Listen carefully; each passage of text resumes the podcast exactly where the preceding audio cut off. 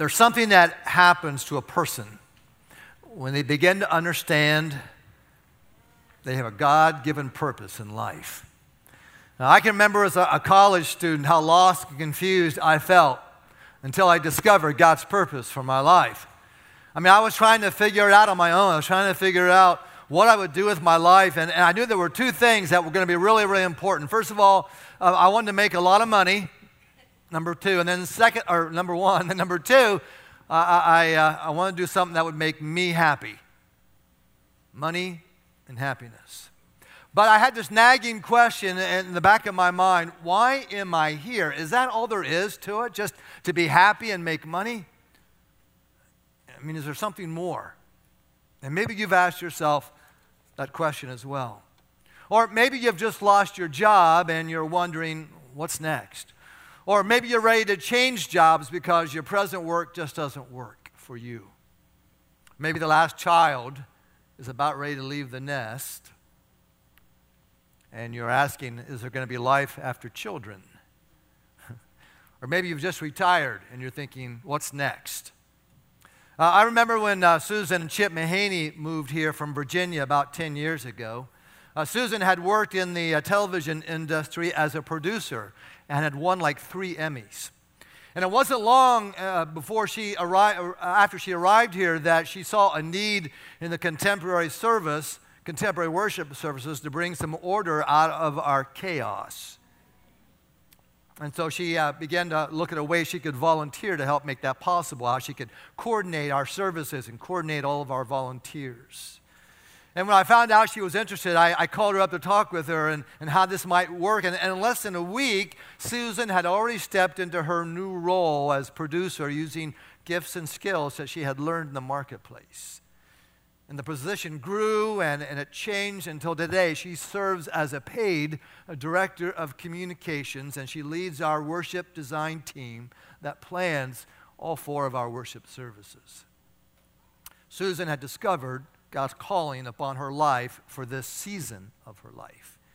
And maybe there's been times you've asked yourself the same kind of question What is God's purpose for my life? Why am I here? Is there something more?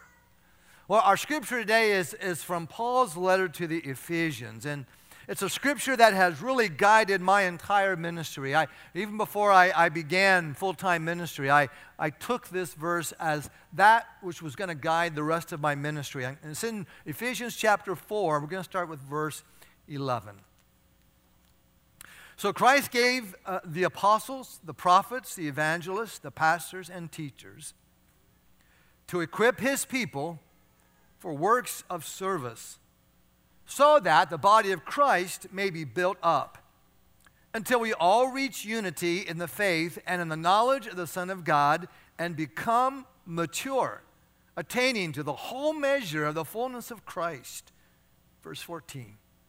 Then we'll no longer be infants, tossed back and forth by the waves and blown here and there by every wind of teaching and by the cunning and craftiness of people and their deceitful scheming. Instead, speaking the truth in love, we will grow to become in every respect the mature body of Him who is the head, that is Christ.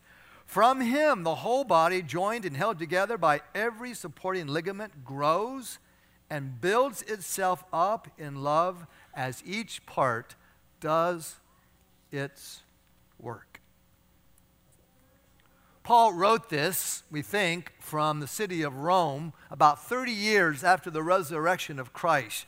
And in this letter to the Ephesians, he writes about the person of Christ, and then he writes about the church, which we learned last week. Uh, he refers to the church as what? Do you remember the metaphor he used for the people of God? The body of Christ, exactly. And that Christ himself was the head.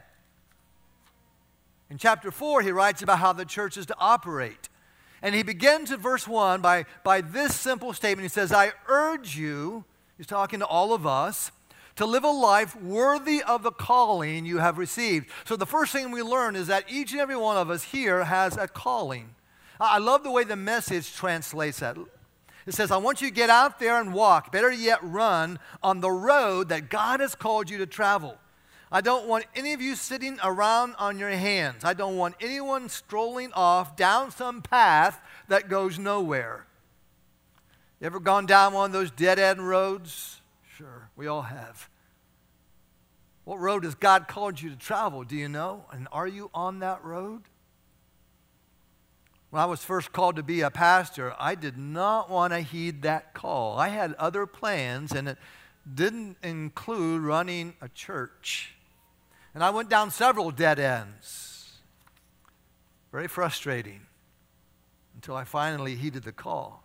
Now, don't misunderstand. By calling, I don't mean that everybody is supposed to go into full time ministry or become some kind of, of missionary in some kind of foreign land. Now, the truth is that we're all missionaries. I mean, the moment you're baptized, you're, you're signed up, you're a missionary. And so it might be a, a missionary to your children at home might be as a missionary to your, your classmates, might be a, as a missionary to your neighbors, it might be a, a, a missionary to all those uh, pagan people you work with. Just kidding. Well, some of them kind of act like it, don't they? Your calling might be to be a, a parent, a small group leader, it might be a, a mentor to our youth. The possibilities are endless. And as you begin to follow your God given calling, Paul encourages us to do it in a way that is worthy of the name Christian. It's called character, and he spells that out in, in verse 2. He says, Be humble, gentle, patient, bear with one another in love, and keeping unity in the bond of peace. He talks about unity a lot in, in this chapter. Unity is really important in any organization, but especially in the church. And if you've ever been in a church where there, where there wasn't unity, if you've ever been in a, in a business or some place where everybody's going on, off in different directions, you know how chaotic it can be. Very detrimental. And so Paul wants to make sure that the church understands this, this need for unity. And so he says, one body, one spirit, one hope, one Lord, one faith, one baptism, and one God who is the Father of us all. And then he tells us the purpose. He tells us in verse 13, until we all reach unity in the faith and in the knowledge of the Son of God and become mature, attaining to the whole measure of the fullness of Christ. So the reason is that Paul wants this spiritual maturity. He wants you and I to be to live a growing, mature, Christ-like life. And then he goes on to say how this is supposed to happen. He says it's through the gifts of the Spirit. He begins with five gifts that are foundational for leadership in the church apostle, prophet, evangelist, pastor, and teacher. Now, while most of us are familiar, familiar in the church with the last three, the first two, apostle and, pro, and prophet, are not as familiar or as common as they should be, but they are still gifts for the church today. Man, we need prophets. We need some apostles in the church as much as they did in the first century church. You know, a lot of times we think of the original 12 apostles as the only apostles. But we also find in the New Testament that, that Paul and Barnabas, a guy named Andronicus, and a woman named Junia are all named as apostles. And I believe there are apostles and there are prophets still today. And then Paul tells us the purpose of these roles in verse 12. He says, to equip his people for works of service. Works of service. Now, other Bibles translate that ministry. It doesn't matter. Service and ministry are the same word. And so the job of the leaders in the church is not to do the ministry, but to equip you, the saints, for all of the ministry. In the New Testament, there's no distinction between clergy and laity like we have today. They were all seen as, as one in the, in the early church. Every believer was and is expected to do the work of ministry with the goal, Paul says, the body of Christ may be built up. But there are more than just five gifts. And we find them also in Romans 12 and 1 Corinthians 12. If you're not familiar, you should go back and read those passages later on this afternoon. But Paul says in 1 Corinthians 12, verse 7, he says, To each one is given the manifestation of the Spirit. And so you can't say, Well, Pastor, I don't have any gifts. God skipped over me when he was passing them out. No. The gifts of the Spirit are given by Christ, and every person in the body of Christ has at least one and probably more.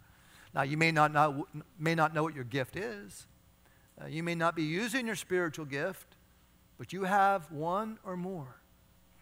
So, Pastor, what is a spiritual gift? Well, quite simply, it's an ability given to you by the Holy Spirit. We all have natural talents, right? You know what your natural talents are, or you're learning what they are. This is a supernatural gift, talent. The Greek word is charismata, which means a gift of grace. That's where we get our word charismatic from. And I want you to notice uh, what Paul says. He says they are given for the common good. So the, the gifts of the Spirit are not just given so that you and I can benefit from them, they're for other people. It's for the whole church, it's for the community. Now, occasionally I hear people say, you know, I just come, I just want to be fed at church. I just come to be fed. Now, I understand what's being said. Uh, people want to grow deeper in their relationship with God. That's a good thing. But, folks, one of the best ways for you to grow is by using your gifts to help others, to serve others. And what you'll discover as, as you begin to pour into others, serving them, you'll discover God begins to use you, begins to use you in brand new ways. And in the process of that, you'll begin to grow deeper in your spiritual life. In chapter 2, verse 10, Paul says this He says, For we are God's handiwork, listen, created in Christ Jesus to do good works, which God prepared in advance for us to do. So you and I are created, we are hardwired to serve this world with meaningful work because that is the way that God designed us. And not only are we created to do good works, but there is a sense here in which it, it is our destiny. Paul writes, which God prepared in advance for us to do. As you read these words, it's like each of us has this special purpose, this unique job here on earth to do that God has designed us to do. Now, sometimes it takes a while for us to find that purpose. Sometimes we have to try several different things until we find the right thing. But Ephesians 2 stands as this vivid reminder that there is more to the Christian life than just hanging around until we die and go to heaven. There's a lot more to the Christian life than that. You see, through faith in, though, though faith in Christ is important, faith in, in Christ is important, that's the beginning of the Christian life.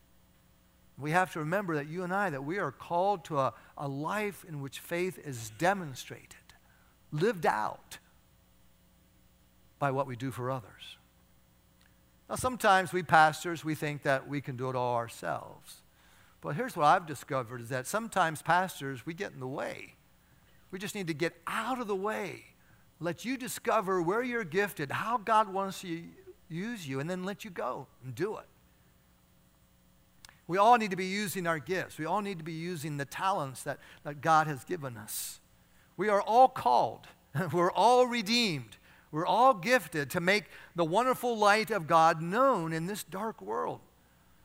Uh, Peter writes in, in his uh, uh first letter, uh, chapter 4, verse 10, he says, Serve one another with whatever gift each of you has received and I find that churches that, that are significantly impacting their communities are doing exactly this. And so everybody benefits from it. You benefit because as you use your gift, you are fulfilling, you're, you are being fulfilled by, by being used by God. And the church benefits because we're starting to become a real team, and, and the community begins to benefit because they start seeing the love of God lived out by the church. So maybe you're thinking, okay, Great. Where do I serve? How do I discover this? Do I, do I start right here at the church? Well, maybe. Maybe you serve here in the church, but, but maybe not. In Acts chapter 3, Peter and, and John are on their way to the temple for a prayer service. And a man who's been lame from birth is, is sitting there beside the road and, and he's asking for alms from, from the religious folks. And he, he sees Peter and John, and so he looks at them and he says, you know, he, he asked for some financial help, and, and Peter replied, I don't have any money. I don't have any silver. I don't have any gold. But what I have, I give you. In the name of Jesus Christ, rise up and walk. And he gives him a hand and he helps the man up and he walks. And the man gets a little bit excited. The Bible says he begins jumping around. He hasn't jumped ever in his life. So he's jumping around and he's, and he's praising God. He's giving thanks, and this little revival begins to break out. And, and all the community folks, they're all coming to see what in the world has just happened. So, where do Peter and John do their good deed? It's where they encounter it. It's not any special place, it's where they run into it, it's where they see the need, where they encounter it, where goodness needs to be done. Peter and John do good where they see the need. And maybe it made them late for the prayer service. I don't know. Maybe it was inconvenient for them to stop and talk to this man. But here's the point when you go home, do good in your home. And when you're out in your neighborhood, do good to your neighbors. And when you go to work tomorrow morning, don't take a nasty pill and start yelling at your coworkers. Do good to them. They need it. When you, when you go to a restaurant, do good to those people who are serving you. The where is wherever you are. You don't need to go out looking for some place. Do it where you are. I think one of the greatest things about the Christian life is this mystical, guiding, prompting, whispering power of the Holy Spirit. Who, who said to Peter and John that day as they looked at that lame man, he said to them, This one, this one here, this man has faith to be healed. This is your good work that I'm going to use you for today. I'm going to use you, Peter and John, to change this man's life. We're the same way. Throughout the course of your day, the Holy Spirit is going to prompt you on how to do the good He wants you to do. You can't do good to everybody, that would be absolutely overwhelming. We simply need to be listening and then ready to respond when the Holy Spirit guides us. Think about this God is so good, and one of his delights is to do good to you. God created this magnificent world that we live in with oceans and mountains and beaches and, and hills and, and valleys and rivers. And then He created you and me. He created human beings with the ability to enjoy this marvelous creation. But if you read Genesis 3, you find out that this world got messed up pretty quickly in the Garden of Eden, and sin became a reality. And so God sent what was most precious to him, his son, and by dying on the cross, he solved the sin problem for you and me once and for all. And now you and I, we can receive the gift of salvation at no cost to us. And so Ephesians verse, chapter 2, verse 8 says, For by grace you have been saved through faith. And this is not your own doing, it is the gift from God. And when this happens, God begins to fill us with His goodness, and He begins to use us to spread that same goodness to His world. That's why Mother Teresa used to say, We are the hands and feet of Jesus. The good that He wants to do, God does it through us.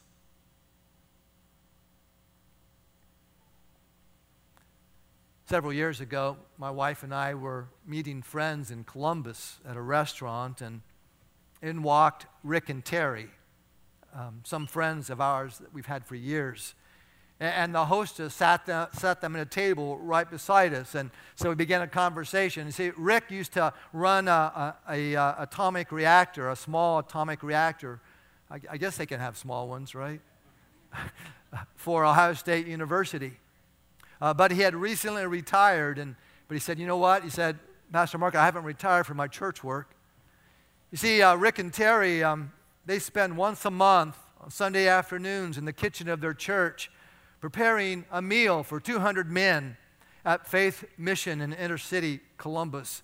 And then they fill their car full of that food and they drive into the, to the worst part of, of, of Columbus and they spend the night serving these men.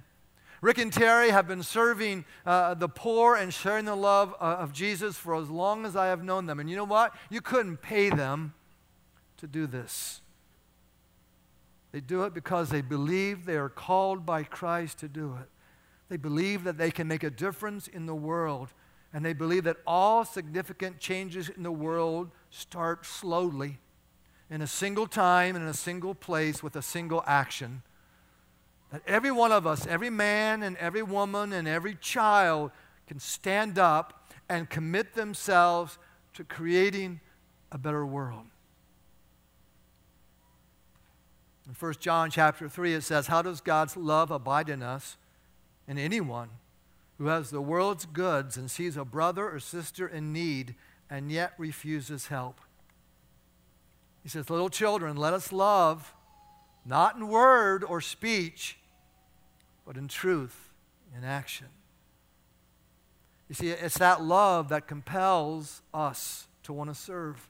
We demonstrate God's love by serving the needs of others, whether it's spiritual or emotional, relational, or physical. Jesus said that even if you give a cup of cold water to somebody, that you're making a difference, that it's an act of service.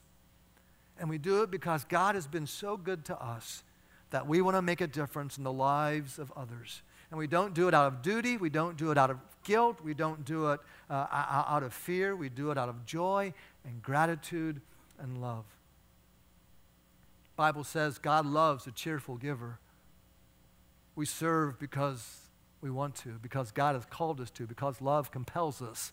And I would say that if you can't give, if you can't serve other people without being cheerful about, don't do it.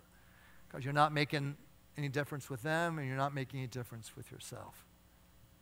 So, how do we get started? Well, we've made it really, really easy for you. All I have to do is go outside these doors to the Connection Center and pick a serve opportunity on the, on the red tower. I would really encourage you when you go out to serve, do it with a friend or do it with a neighbor or do it with a family member. You want to learn more about spiritual gifts? You want to help? You want some help discovering yours? See Pam Schwartz in our office. That's what she does. She helps people discover their gifting. I think sometimes the best way is just to jump in and, and try some things, get your feet wet. They may not all work out, but that's okay. I've learned much more about myself through my failures than I have through my successes. Many times I've tried something and I've discovered, nope, that's not my gift. That's not my strength. That's not my ability. That's okay. Church is a place to come and get equipped and then try some things out in a safe environment. But here's what I don't want you to do nothing. My friends, you will not grow in your faith by doing nothing. And I think there comes a point in time when you take all the sermons that you've heard and all the Bible studies that you have done and you start to use them to make a difference. I don't think you can just come and sit and watch anymore. I think it's time to get off of our hands, start making a difference. I want to finish up with a, a story that's found in uh, Acts chapter 9. There's a Christian woman. Her name is Dorcas, and she suddenly died from an illness.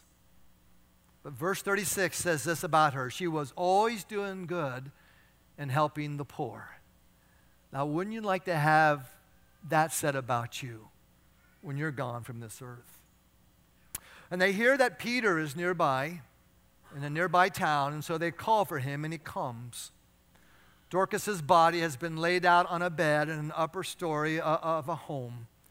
And all of this woman's friends, they are there and they're weeping and they're crying and they're showing Peter all the things, all the good things she did when she was alive and, and the clothing that she had hand stitched. And it was just a great testimony to the marvelous life that this woman had lived. Now, you think that'd be the end of the story, but it's not. Peter gets down on his knees and he says, Dorcas. Get up. And she does. and the Bible ends by, or the, scripture ends by saying, many people believed in the Lord. Yeah, I bet they did. Nothing like seeing a dead person rise from the dead to help that faith.